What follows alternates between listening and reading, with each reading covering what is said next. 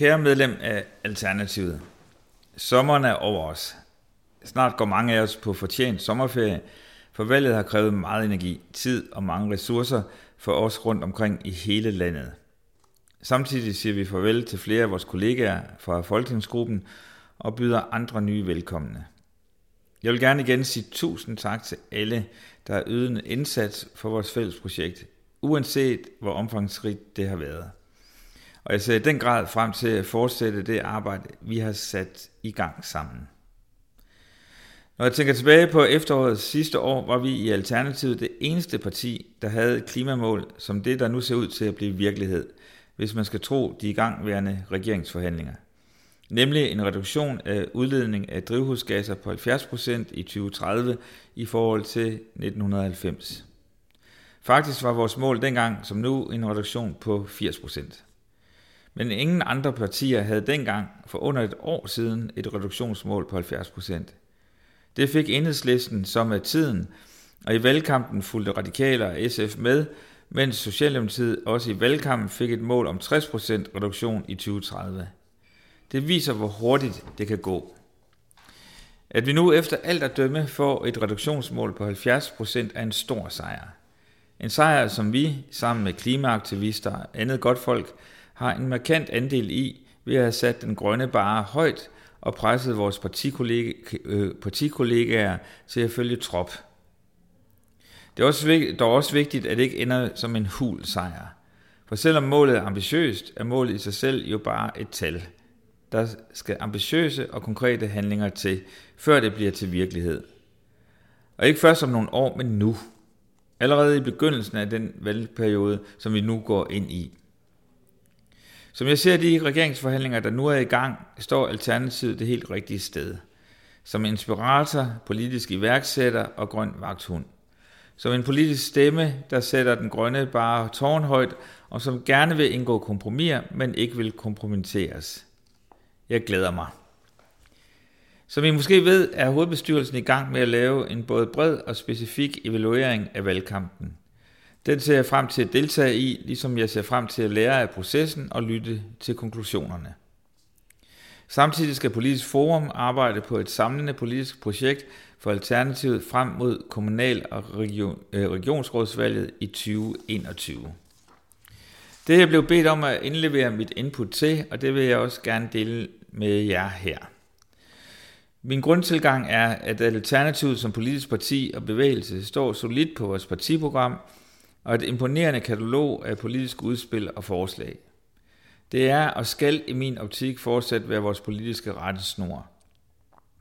Samtidig er vi, udover vores partiprogram, gået til det netop overstående valg på et omfattende og ambitiøst regeringsprogram, og det ønsker om at bryde den blokpolitik, der har præget dansk politik i årtier, og som en konsekvens deraf at tilbyde et alternativ. Det har vi hele tiden øh, fastslået at et langsigtet projekt, der først for alvor vil kunne slå igennem inden for et årti, hvilket betyder, at det selvfølgelig også skal være et fokus for såvel parti som bevægelse i den kommende valgperiode. Vi er dertil, som jeg allerede er kommet kort ind på ovenfor, gået til valg på at være Folketingets frie politiske stemme. Og i lyset af, at andre partier i hvert fald verbalt har øget deres grønne opmærksomhed, et løfte om at være den grønne vagthund, der holder vores politiske kollegaer op på den klimahandling, de har stillet strækkende skolebørn, bekymrede bedsteforældre, organisationer, NGO'er osv. i udsigt. Her er vi til Sydenlandet allerede godt på vej. Endelig er vi gået til valg på, og som vi, som vi altid går til valg på, at være et politisk parti og en bevægelse, der baseret på vores værdier og vores manifest, tør insistere på at være medskriver på drømmen om noget andet og bedre for at forny, forbedre og forandre, ikke blot bevare. Derudover, og netop af overstående grunde, har vi i fællesskab udviklet og formuleret en stribe politiske visioner, og selv har jeg været afsender på debatoplægget Det Næste Danmark, som til sammen supplerer vores konkrete politiske program med idéer og tanker, der skal skubbe til vores forestillingsevne og være med til at genføde den politiske kreativitet, der i sin tid endte med grundlæggelsen af velfærdssamfundet. Alt det er vores grundlag. Alt det er vi forpligtet til fortsat at levere på, for at leve op til den tillid, som vores vælgere har betroet os. Det må vi ikke tage let på, for det er en stor opgave, og vi er fortsat ikke i mål. Derfor skal vi arbejde videre med de øh, grundfortællinger og prioriteter, der har kendetegnet Alternativet i sin opstartsfase og indtil nu. Alternativet har i sin første leveår og i sine år i Folketinget, i kommunalbestyrelser, regionsråd osv. været en indiskutabel politisk succes. Ja, vi har haft altens børnesygdomme, nogle mere alvorlige end andre, men som politisk platform har vi formået at flytte dagsordner, der har præget vores politiske kollegaer og samfundsdebatten som sådan i udstrakt grad.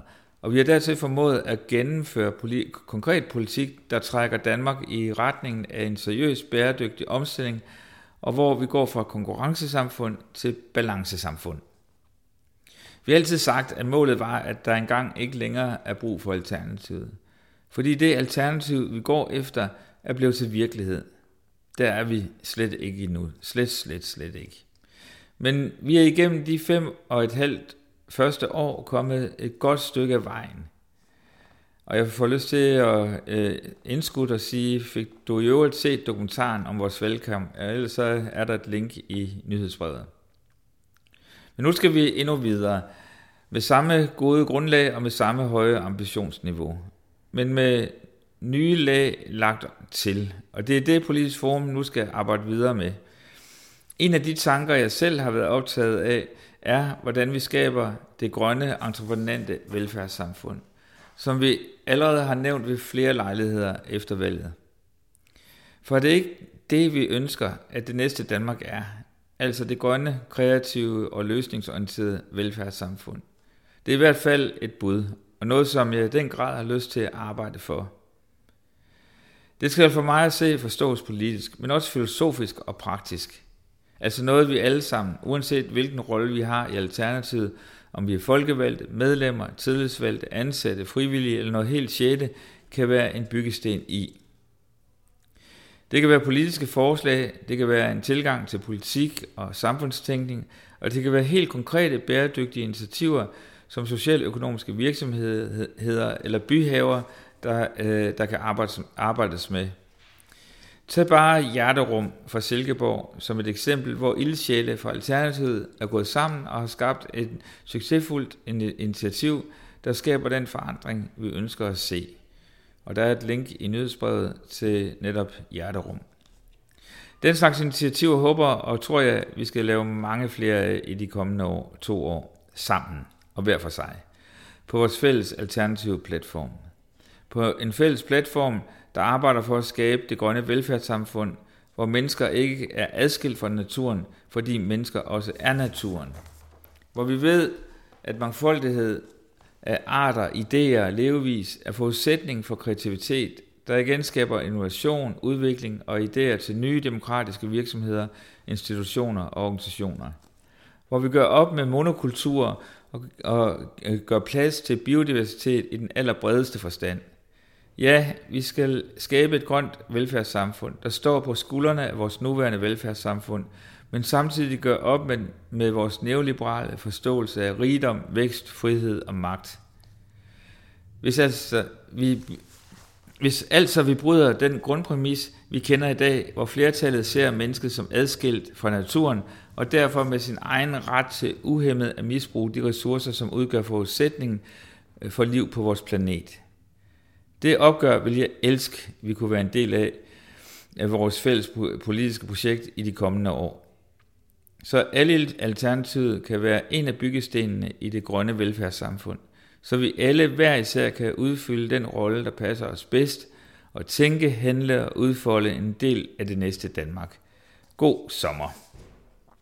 Og så er traditionen tro, så skal jeg lige komme med tre øh, længe, øh, sådan inspirationsnedslag. Men starter, det, bliver, det her det bliver faktisk tre øh, plus en, tror jeg næsten, man kan kalde det.